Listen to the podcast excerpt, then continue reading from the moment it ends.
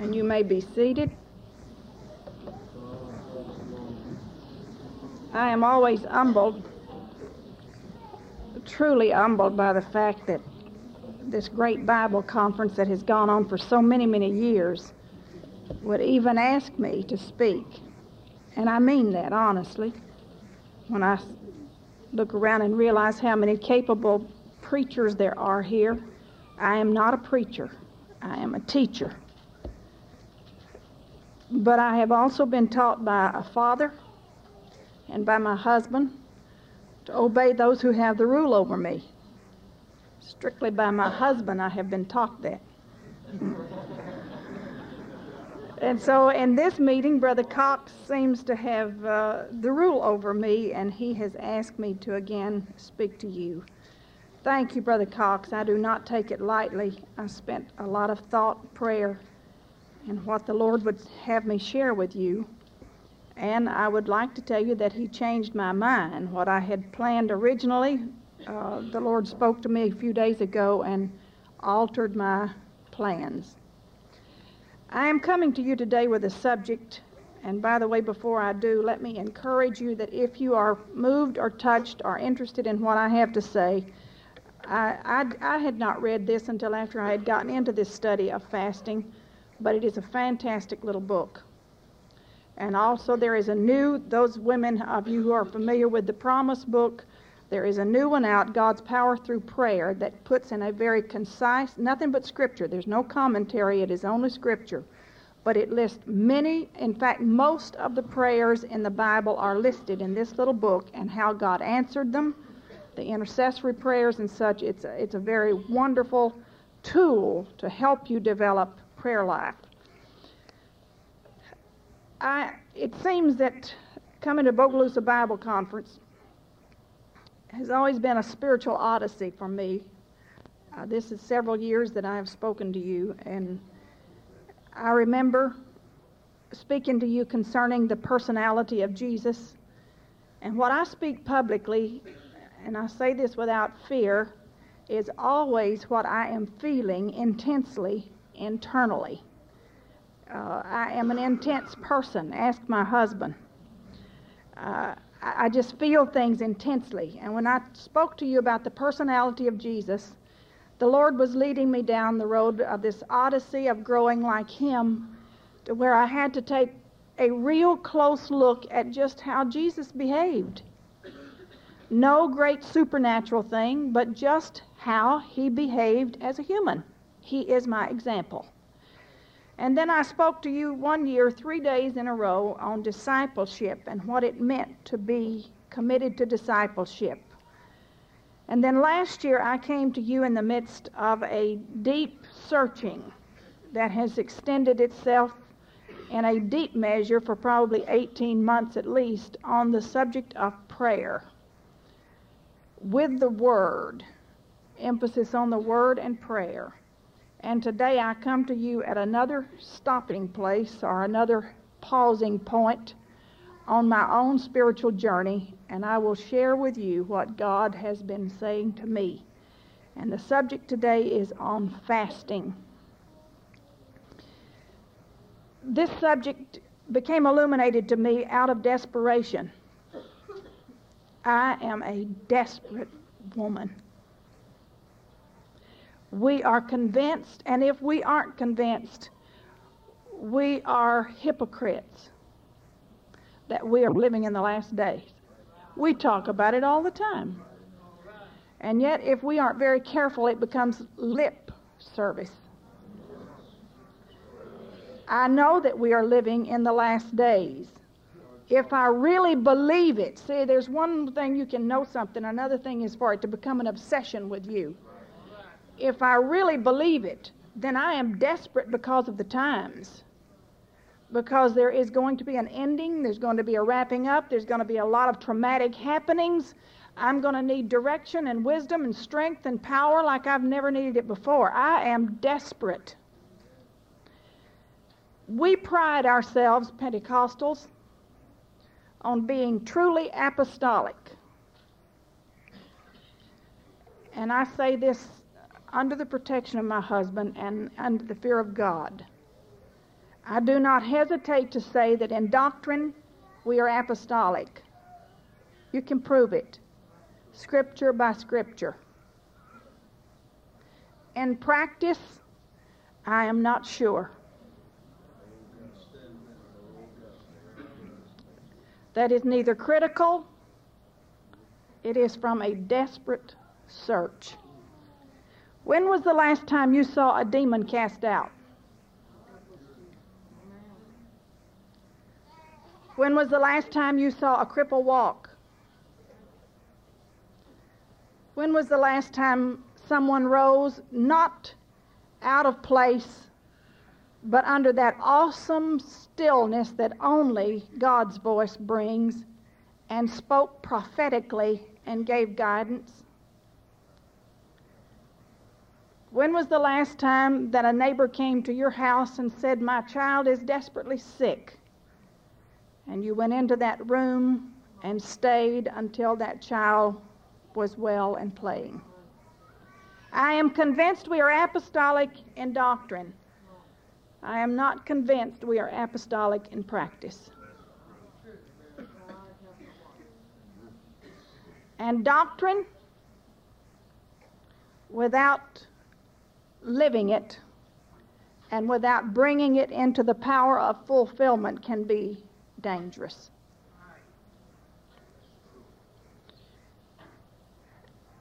I studied a few years ago. Brother Tenney and I were in uh, Idaho.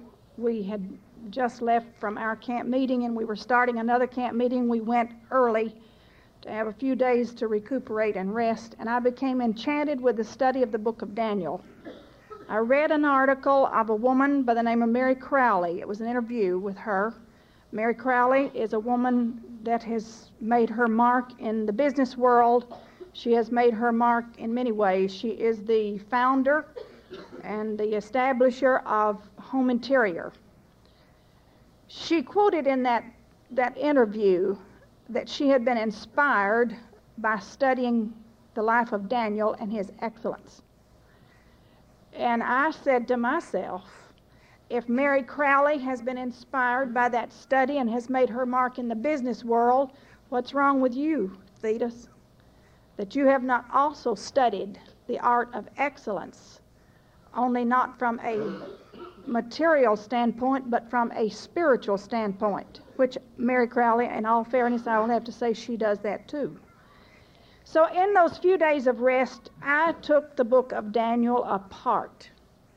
I studied it not from the prophecy, that's all I had ever thought of with Daniel, was prophecy. But I studied it from what made Daniel the man he was. We know him as in whom there was an excellent spirit. That can also be translated in whom was excellence. I was amazed at what I found, and since then, and uh, this is my introduction, there was a particular thing that began to eat at me. It has gnawed at me ever since. I have not, and I will come to you very honestly, I, I am striving hard for openness and honesty. It is not always easy. But I will tell you honestly, I have not arrived at what I am going to say to you today. I am going to point you down the road that I am attempting to walk. When I read in the ninth chapter of the book of Daniel that he understood by books, that was effort he studied. The Word of God. He, he said, I understood by books the number of the years whereof the word of the Lord came to Jeremiah the prophet. He was into the Word not into books, not into sermons. He was into the Word. Starting that day, I have given myself to a study of the Word like I never had before. Verse 3, he said, And I set my face unto the Lord God to seek by prayer, and supplications with fasting and sackcloth and ashes, and I prayed unto the Lord, made my confession, kept my covenant, and it goes on down.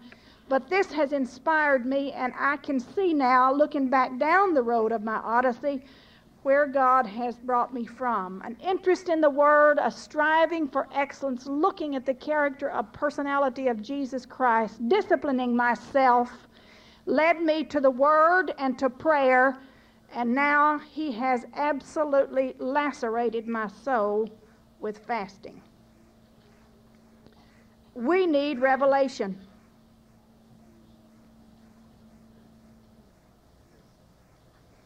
Tell you the kind of revelation we need. We are staggering along through life, and in these last days when times are so crucial, hoping we hit the right place, hoping we do the right thing. If we don't do this, we'll do something else because somebody else did it. We have got to come to a point of saying, God, will you please open to me your will in such a way that I can walk in it fearlessly, knowing that you will accomplish the purpose whereof you have called me. Daniel did it, and God did it for him. If he did it for Daniel, and I'm going to show you through the study today how many others he did it for, he will do it for us. After I had finished studying and praying this morning, I had a phone call with a friend of mine, and she did not know at the time that I was speaking on this, and I felt it was a confirmation, and I want to share it for you, with you. This is just to let you know what can happen with fasting. We were talking about some plans that we're working on, and she said, There's a woman in my church by the name of Diane. Said she's into a very lengthy fast now. She said, Thetis, you remember her. Said she is the one who was in prayer and fasting when we were away on a trip one time. And when I came home, she said to me, What happened on the plane? Such and such a day and such and such a time. And uh, there had been a very serious weather implication and uh, after she questioned her pastor's wife, and then, then she told her, she said, While I was in prayer, the Lord revealed to me that your life was threatened by, and she said, I didn't even know you were on a plane at the time, but your life was threatened by an incident of weather regarding a plane. And I was fasting, and I began to intercede with the Lord. The same woman who is now on another very lengthy fast, and I'm not talking about lengthy in four days and five days, I'm talking about lengthy. While she was praying this week, or last week it would be, this is Tuesday, she said the face of a woman who had drifted from God and become very involved in her business and uh, a very wonderful person that had been brought to the Lord under unusual circumstances, said this woman's face was illuminated to her and she was praying and she said, Lord, I want you to do something. You see, God's very intelligent. You do not have to scream, cry, plead, and beg. You can talk to Him. But there are ways to clear out the obstacles in your life, and that comes by fasting, the Word, obedience to the Word, and intercessory prayer. Intercession is when God listens to you and acts on your Word. Meditation is when you listen to God and act on His Word. And if you put the two of them together, you've got a power line. And this woman was praying, and she said, Now, Lord, I want you. This woman happened to be a draftsman, the lady she was praying for. She said, I want you to illuminate with a spotlight where she is and where she is working at this moment and reveal to her that you are searching her heart and then she recalled, she said, God, I remember when she was brought into this truth that God spoke to her in a dream. And it so stirred her that she was moved. So she said, God, I want you to speak to her in a dream. Would you believe in a matter of two or three days? I've forgotten what she said, two days, the next day, whatever. But anyway, the lady called Diane. She said, Diane, you're not going to believe what has happened to me. She said, What? She said, I must come and tell you. Diane sat very calmly and smiled as the woman told her the story. She said, I was working at my drafting table. And suddenly she said, I don't know where it came from or how it happened, but it seemed there was an illumination of a spotlight, and I was so aware of the presence of God. She said, Diane, you just can't believe what it did to me. And I was shaken. And then she went home from work, and that very night, God gave her a dream. She said, I arose from that dream, and Diane, you are looking at a changed woman, I don't know how it happened, but I do know God spoke to me. That is not Daniel, that's Diane. That is not the prophet who prophesied about all the kingdoms of the world. It is not the prophet who sought the Lord with as much as three weeks of fasting and more, and hours of prayer, and who would not be detoured even though there was tremendous responsibility on him. He was not a monk, he was actually involved in politics and government.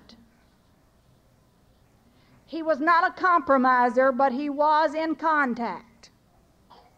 And God spoke through him, to him, by him, and for him. And you will find the source of his power in the first chapter of Daniel when he said, I will refuse the dainties and separate myself. And the Lord quickened unto him skills and knowledge and wisdom and put him in a very precarious position and honored him with revealing all the way to the end of the age. But this wasn't Daniel, this was Diane. And who knows if she pursues that course, what she will mean to the church in this day. Without the book of Daniel, we would have very little light on Revelation.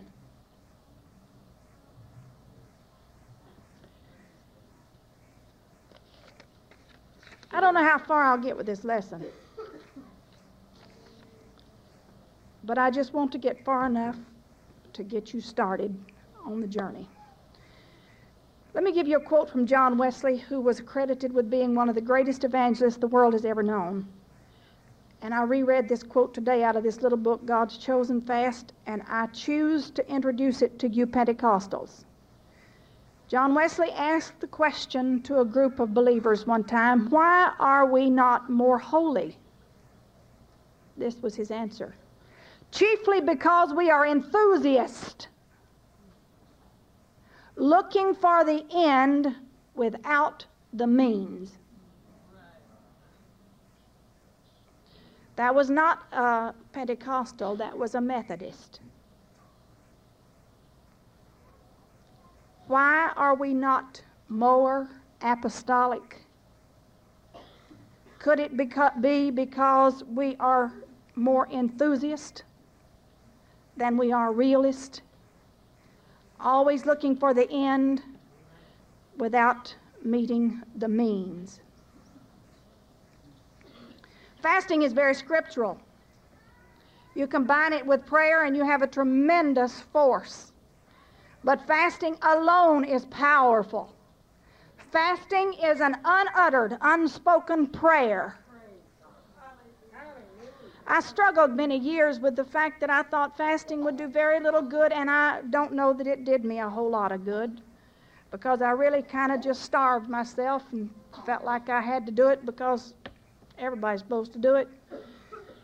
And felt like the only way you could really be effective in fasting is if you could go shut yourself up in a cave somewhere and do nothing but pray for three days, five days, ten days, twenty days.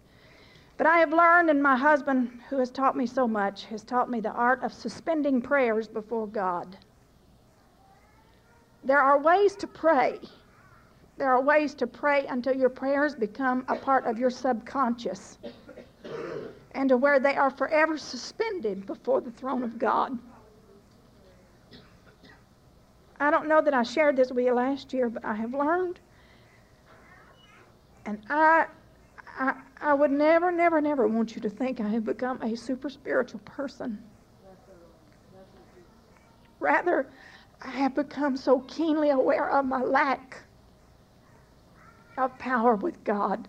Before I'm through, you're going to see what I'm talking about. But I've learned that you can pray and meditate. We have tried to separate it all. You pray, then you read your Bible, and you fast when the pastor tells you to. You better get it all together. It's part of the arsenal. You don't take the gun out without the bullets. And you don't have the bullets do anything without the fire. And you got to put it all together to make it work. But fasting and praying, back to my idea of suspending prayer, you can actually pray until it has become so much a part of you and you have related that prayer to the Word of God. To pray selfishly and with no knowledge of the Word, you're just aiming at whatever and if ever, and you probably won't hit anything. And that kind of praying destroys faith. We've had a lot of praying among us that has not helped us a good spiritual discipline, but it has not helped us because it has not been mixed with faith, and faith cometh from the Word. If you want something done, you get a hold of the Word of God and see what it says about the circumstance. Find out the promises of God, and then you start praying accordingly. According to the Word, and you meditate that Word. My, my words have little power, His words never fail. Amen. And you can pray until that prayer becomes such a part of your subconscious that you can actually wake in the night and your prayer is rolling in your mind. It is embedded in you.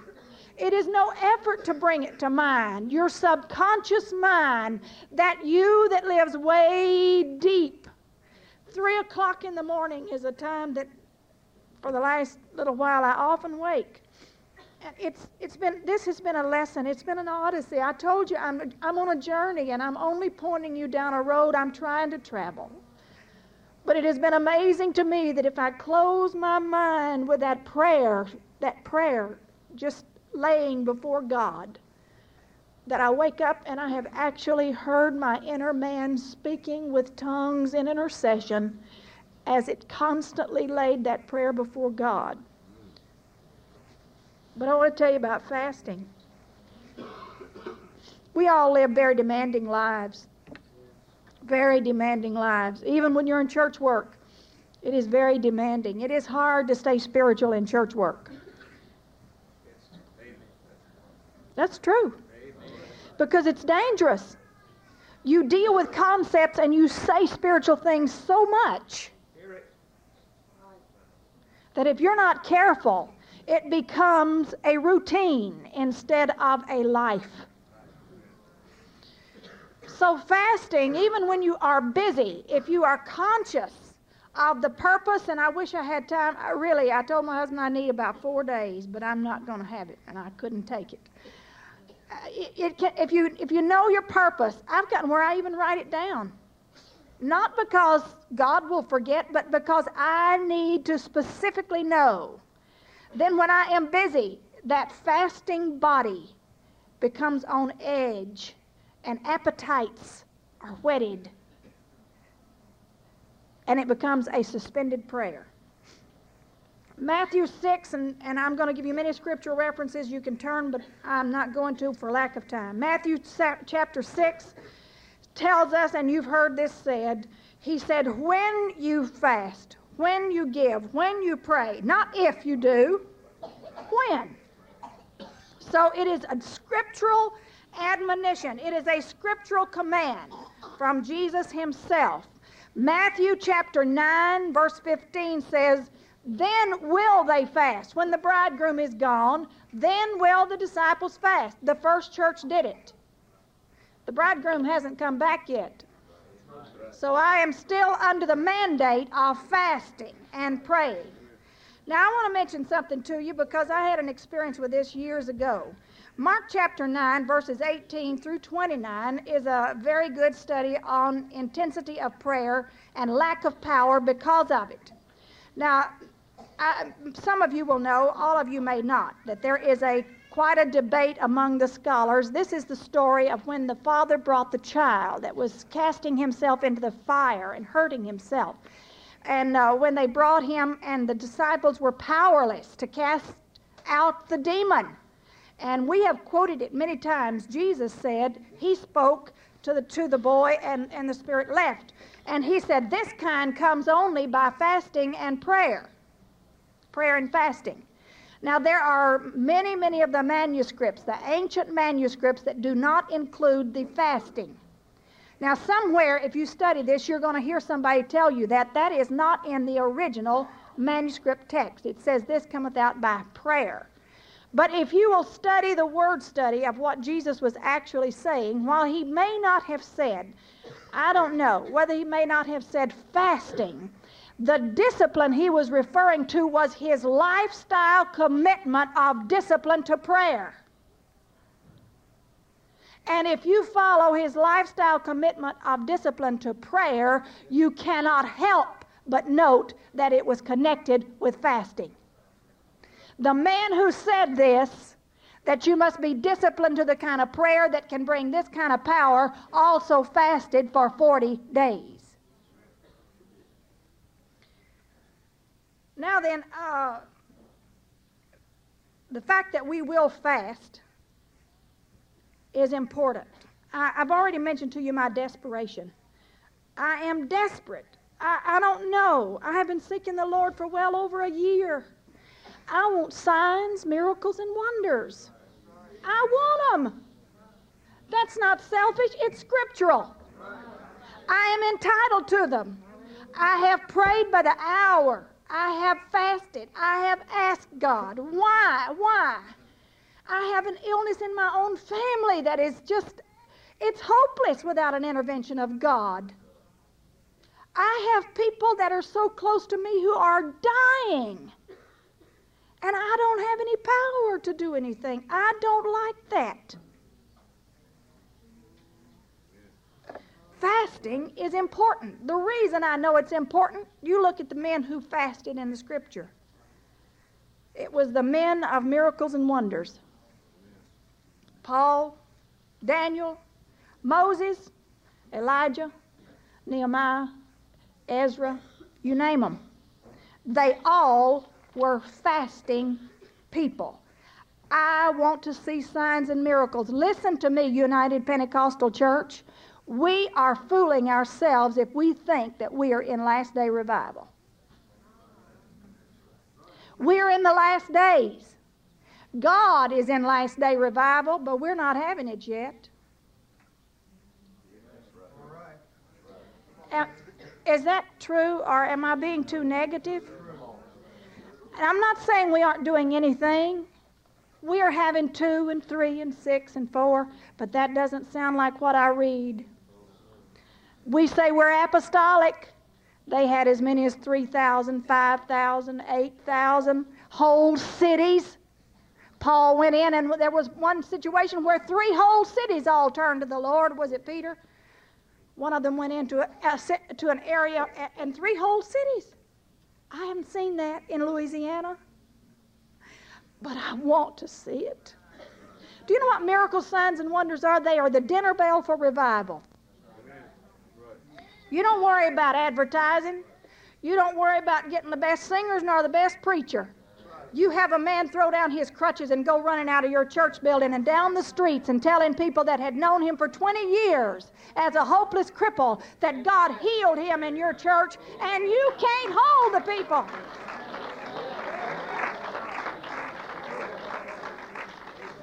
And then you won't have to argue then you won't have to point out why we do this and why we don't do that. There will be such a hunger for the magnificence of God created in the hearts of people that they will seek Him with all their hearts. And I must rush on. And I'm going to give you a lot in a little bit of time right here. Jesus Christ was baptized of John in the Jordan. At this point in his life, we know he was totally God all along.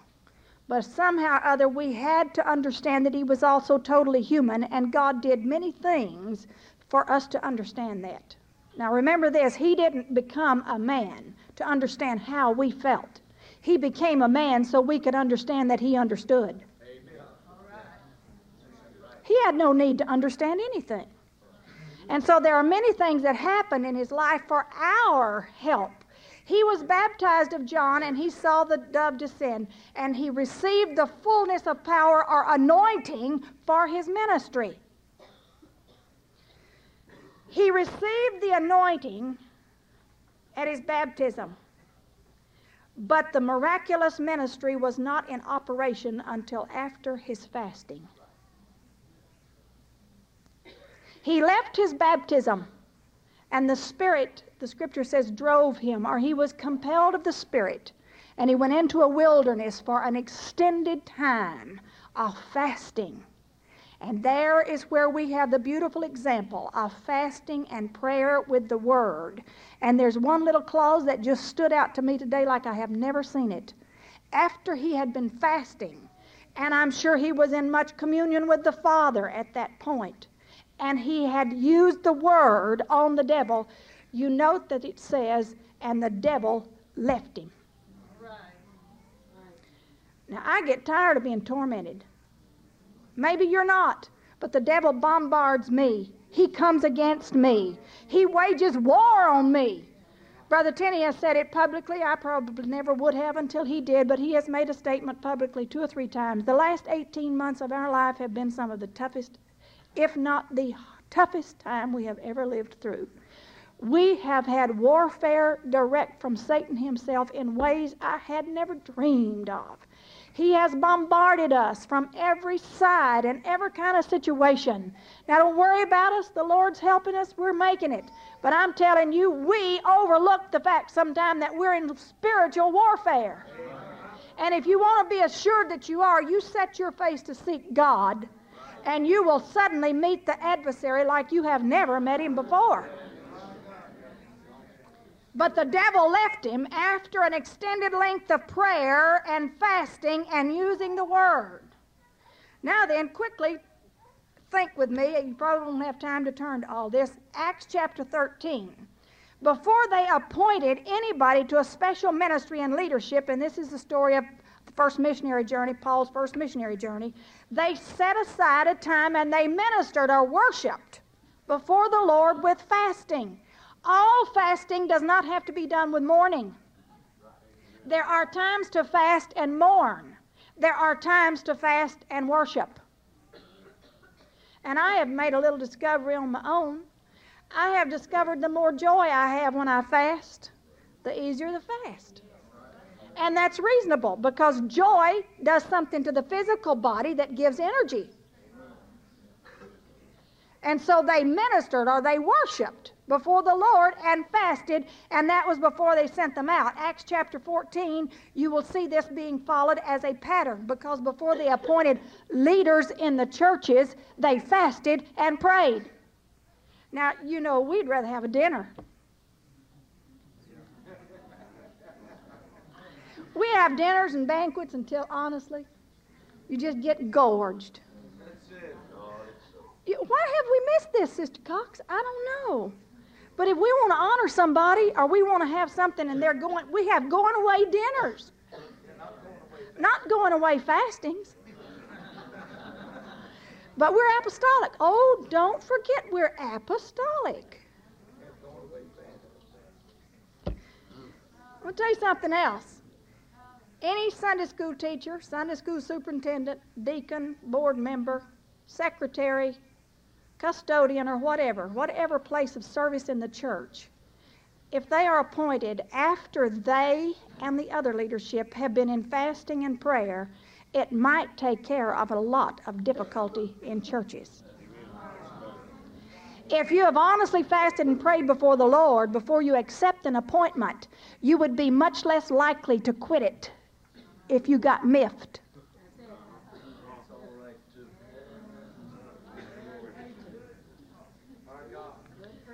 This 13th chapter of the book of Acts, when they had fasted and prayed before they appointed them to this new ministry of missionary work, do you know what happened as a result of that worship and fasting? These were just ordinary people. I mean, to us, they are the Apostle Paul. He wasn't the, uh, he was the apostle in a sense, but he wasn't the apostle with the full credentials that we know him as then. He was a young fella in the church. Been teaching a Sunday school class, been teaching down in Antioch. Ordinary people, fasting, praying before the Lord. You know what happened? From that one season of fasting and praying before the Lord, the gospel spread clear across Asia and Europe. In power, too.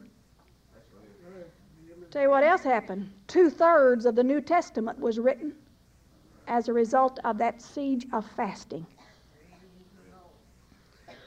You will never be able to forget this today. And it's not because I'm saying, but it's because it is what the Spirit is saying to us. We have become lazy, slovenly, we eat too much, we are addicted to our appetites. If we don't get our meal, we get sluggish, and we've got to take a meal and we've got to eat. And we rush away from services to beat the crowd to a restaurant. We have become slaves to an appetite. Joel chapter 2, and we love Joel chapter 2 because we quote it in Acts chapter 2. And we love, and it shall come to pass in the last days, saith the Lord, I will pour out my spirit upon all flesh. But three times before that happened, they had said fasting. They said, one time, I'm going to pour out my spirit on all flesh. And we've preached it, yea, these many years. Time and time and time again, and quote it constantly. But he said three times that they were to proclaim a fast and mourn and weep before the Lord. And we spend more time talking about the outpouring of the Spirit than we do in what brings the outpouring of the Spirit. There's a study of the proclaimed fast in the Scripture, and I am anxious for this. I don't know why we've got to where we feel like we infringe on people if we demand anything of them. Jehoshaphat called everybody to fast. And the way I read it, the children were included too. Now, I'm not talking about being abusive to children, but I want to tell you something. When you try to teach children to adhere to the rules of the church without a touch of the Spirit to illuminate, and we teach them they have to obey the rules, and we don't ever even let them engage in the beauty and the strength of worship. I saw something, and I'm going to tell you about it. I hope you aren't offended. I really can't help it if you are because it has stirred me. I saw a video clip of a, of a Catholic church, not in this country, a Catholic church where the Holy Ghost had fallen on them. They do not have all of the light, all of the truth. Understand, I have said that. I've cleared it with you. But I watched as I saw mothers holding two and three children strung out on each side of them, dancing before the Lord in worship. The little children were as lost in worship as the mothers were. And it has eaten at me. We say you got to do this because the pastor says so. You got to do this because the scripture teaches it. You have to be separated from the world because of this. But have we taught them in tenderness and with care, not abusively? That the Lord will touch them, that they can ask and hear from God. And have we taught them the beauty and strength of worship? The corporate fast. Jehoshaphat proclaimed a corporate fast. He called everybody to fasting. I am so anxious for us to have corporate fasting, and it works. In Ethiopia, and by the way, we're going to have an Ethiopian lady who was a princess of the royal family we will have her speaking at our women's conference on the revival in Ethiopia. For two solid weeks every year, every member, 120,000 strong, not two days, not three days, and we think we have done something if we ask our church to fast three days. But in Ethiopia, the entire church fast and pray solidly without a break for two weeks. Every year. Could it be that that's why in 15 or 20 years they have grown from nothing to 120,000 strong, and where miracles are absolutely so marvelous it's hard for a Western mind to believe them? The corporate fast was proclaimed by Ezra. The corporate fast was proclaimed in Nineveh. History tells us that at certain points in the history of Britain, they proclaimed days of fasting and prayer, and a footnote was written in history that the French did not invade after they had a day of mourning and fasting and praying. Fasting humbles ourselves. Daniel said, I will humble myself. Psalm 69 and 10 said, I will humble myself. The same word is often translated, I will afflict myself, I will humble myself, I will mourn. Ezra said, I fasted and I mourned over the faithlessness of God's people. Where are our fasters and where are our mourners over the faithlessness among us? When you humble yourself, fasting has a way. Now, if you're going to just starve one day and just because you had to, forget it. A lot of times it's no different from a Pharisee. And you remember when the Pharisee said, I fast twice a week and I pray. Scripture said he prayed within himself. That's about as far as it got. But real fasting has a way of humbling this old flesh. A person can hardly fast and be weak from a long fast and have a hot temper. A person who has been or who has undergone or is undergoing a lengthy fast before the Lord, really, and you've got to combine prayer and intercession and the Word with it, but you're not going to find them full of pride. And if we ever do away with pride, we will have no more strife and division. We will have no more judging.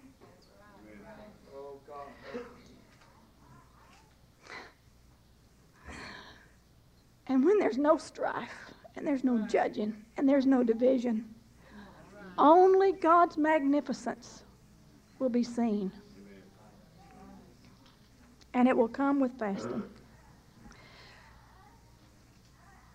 I want to give you just a few just a few little brief looks at the spiritual danger of being full.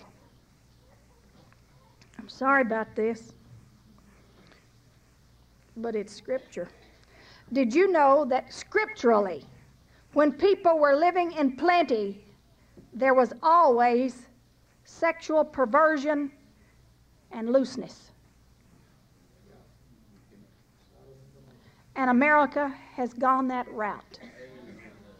I am deeply concerned and I am fasting and praying for our country. I refuse to limit God's spiritual scope to me, my four, us four, no more. I am taught to pray for my nation and those in leadership.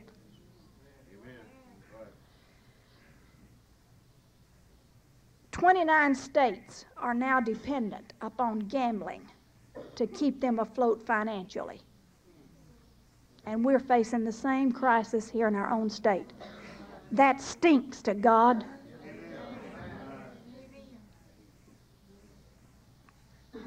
Sodom, Ezekiel, you see, all we ever think about Sodom is the homosexuality.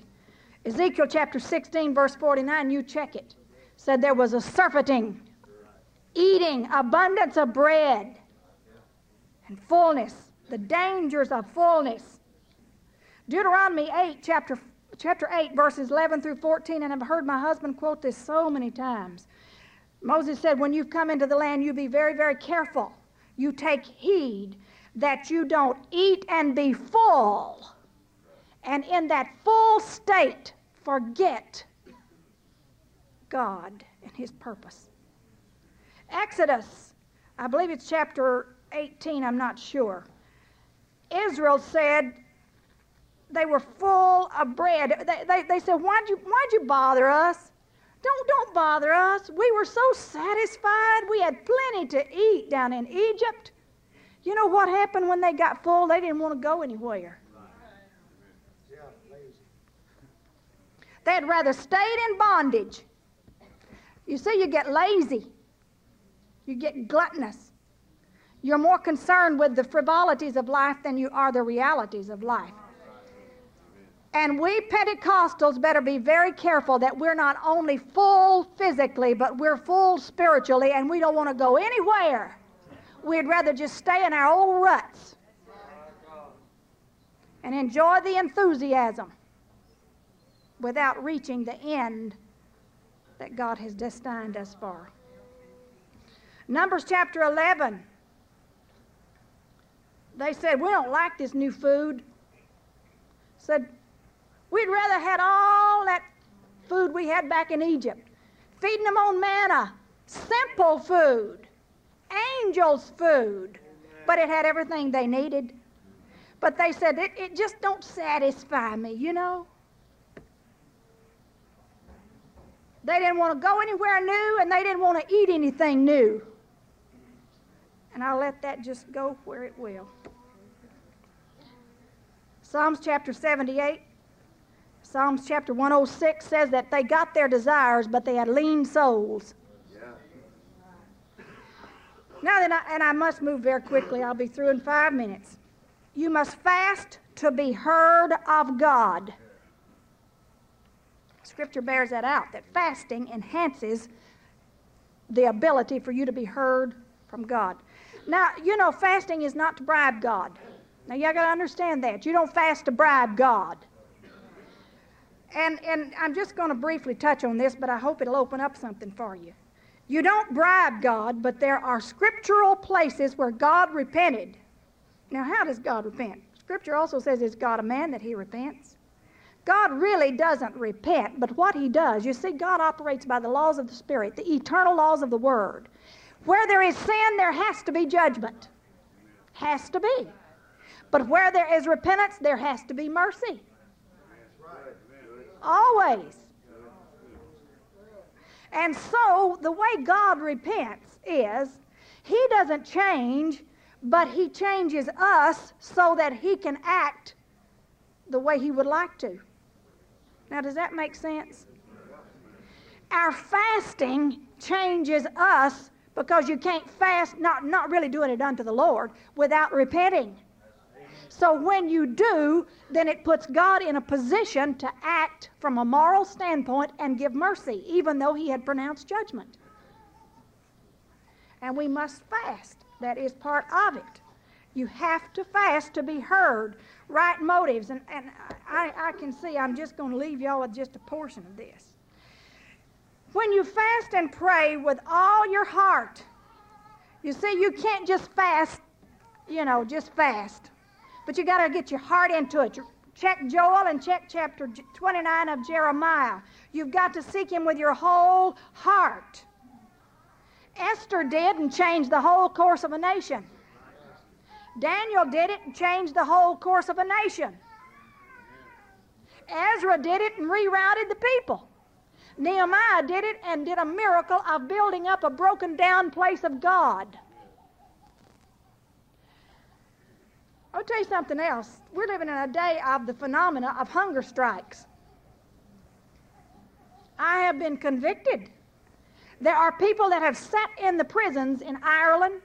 But you know what that says to me? They are so committed to what they believe in that they will afflict themselves to bring into effect what they believe is justly theirs. I have been promised that he would do signs and miracles and healings for the believer. And I don't have it, but I want it. And I must afflict myself until I have repented and brought myself into line to where I've opened myself as a channel, as a free flow. Believe me, there's not a lack of demons that need to be cast out. But there is a lack of power to cast them out. There's not a lack of hurting, sick people to be healed. But where is my power? And I'm not putting a guilt trip on you. I'm taking every bit of this to me.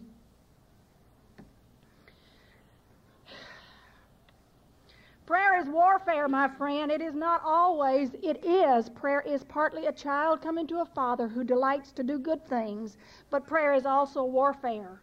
Daniel fought against the, the principalities of the air and it hindered the prayers until he fasted. If at first you try and don't succeed, try fasting. Judges chapter 20, I think it is. Um, yeah, it's chapter 20. They went out to battle twice and they came back in defeat. What did they say? Well, I guess it just wasn't intended for me to have that. They added fasting to it and they went out and had a victory. You are in a warfare. The enemy comes against you as an adversary. You must plead your cause before the court of high glory. Avenge me of my adversary. Oh God, the enemy is pounding me. He is attacking me. Avenge me. It is not that his ear is heavy that he cannot hear, but there is a warfare in heaven. And there is something about the humbling of my spirit that drills a hole when I fast and goes right between the adversary and touches and opens up the way for God's power to flow through to me.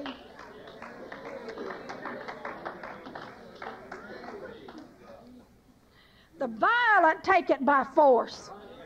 The violent take it by force. In the face of defeat, you can fast. When prayer has failed, add fasting to it. When they were facing danger back to the trip to Jerusalem, what did they do? They called a proclaimed fast. You got trouble in your family, proclaim a fast. The whole family, even the cats and dogs, can fast. They did it in Nineveh. They didn't even feed the cows that day.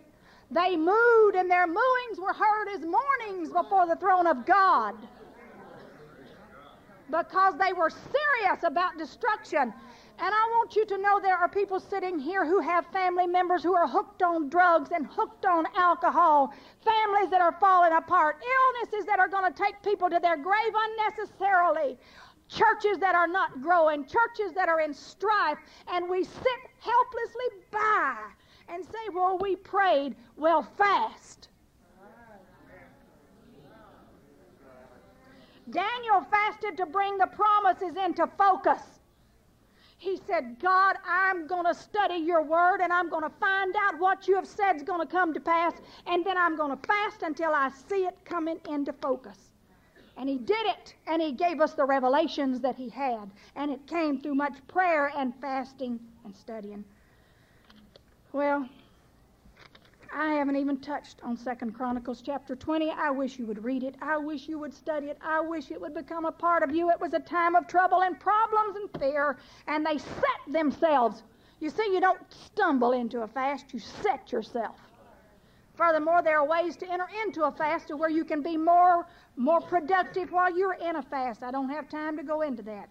But they proclaimed a fast. They sought God. And with all of your fasting and your intercession, you can check it repeatedly. There are time and time again, Second Chronicles chapter 20, Isaiah chapter 58, the classic chapters on fasting. They always connect rejoicing and praise. Mourning, fasting, and praising. The word is always worked in there. You put it all together, and God can do and will do great things. Amen. And I close with this. Joel's prophecy is not fulfilled, my friend. It hasn't all been fulfilled. If it had been fulfilled back then, why did they say it happened on the day of Pentecost? We have rejoiced about it being quoted on Acts in Acts chapter 2 from Joel chapter 2. You better read verse 39. The promise is unto you and to your children and all those that are far off, even as many as the Lord our God shall call. The same chapter that promises the outpouring of the Holy Ghost says there's going to be signs and wonders and prophesyings and visions and dreams.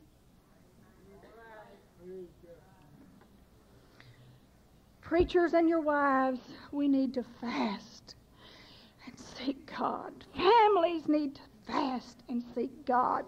Joel chapter 2 speaks of a desolation in the land. There was no wine, there was no bread, there was no oil.